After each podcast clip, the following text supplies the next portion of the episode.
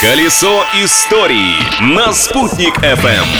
Привет всем, большой и солнечный. С вами Юлия Санвердина. Продолжаем листать календарь и знакомиться с историей. Сегодня четвёртое октября. События дня. Сегодня отмечается День войск и гражданской обороны МЧС России. Это совершенно особенные воинские формирования. Они защищают не только людей, но и материальные и культурные ценности от чрезвычайных ситуаций природного и техногенного характера. Поздравляем!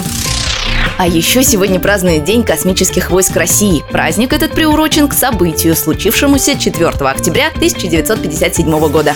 Изобретение дня. В этот день Советский Союз произвел запуск первого в мире искусственного спутника Земли. Успех операции висел на волоске. Один из модулей двигателя вышел на штатный режим менее чем за секунду до критического времени. На его борту находилась радиостанция, передающая постоянный сигнал. При этом специально использовали радиостанцию с повышенной мощностью, чтобы на Земле сигнал смог принять каждый обладатель любительской радиостанции. И его действительно слушали обычные люди по всему земному шару. Спутник летал девяносто два дня и совершил почти полторы тысячи оборотов вокруг Земли, после чего сгорел в плотных слоях атмосферы. Открытие дня. Ну а теперь про нашу любимую Уфу. В этот день, в тысяча девятьсот сорок восьмом году, Совет министров СССР принял постановление о создании Уфимского нефтяного института.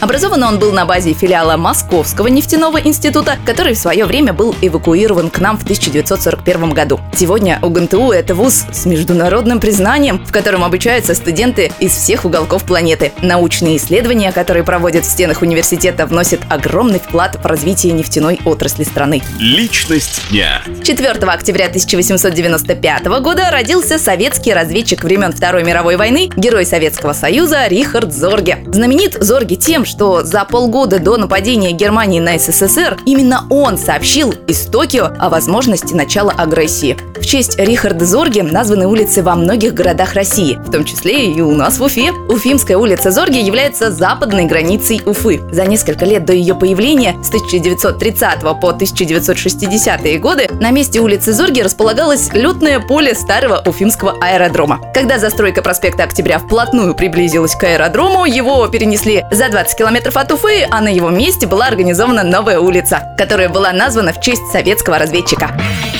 На этом я, Юлия Санвердина, прощаюсь с вами и желаю крепкого здоровья. Услышимся завтра. А пока наслаждайтесь жизнью, не стесняйтесь.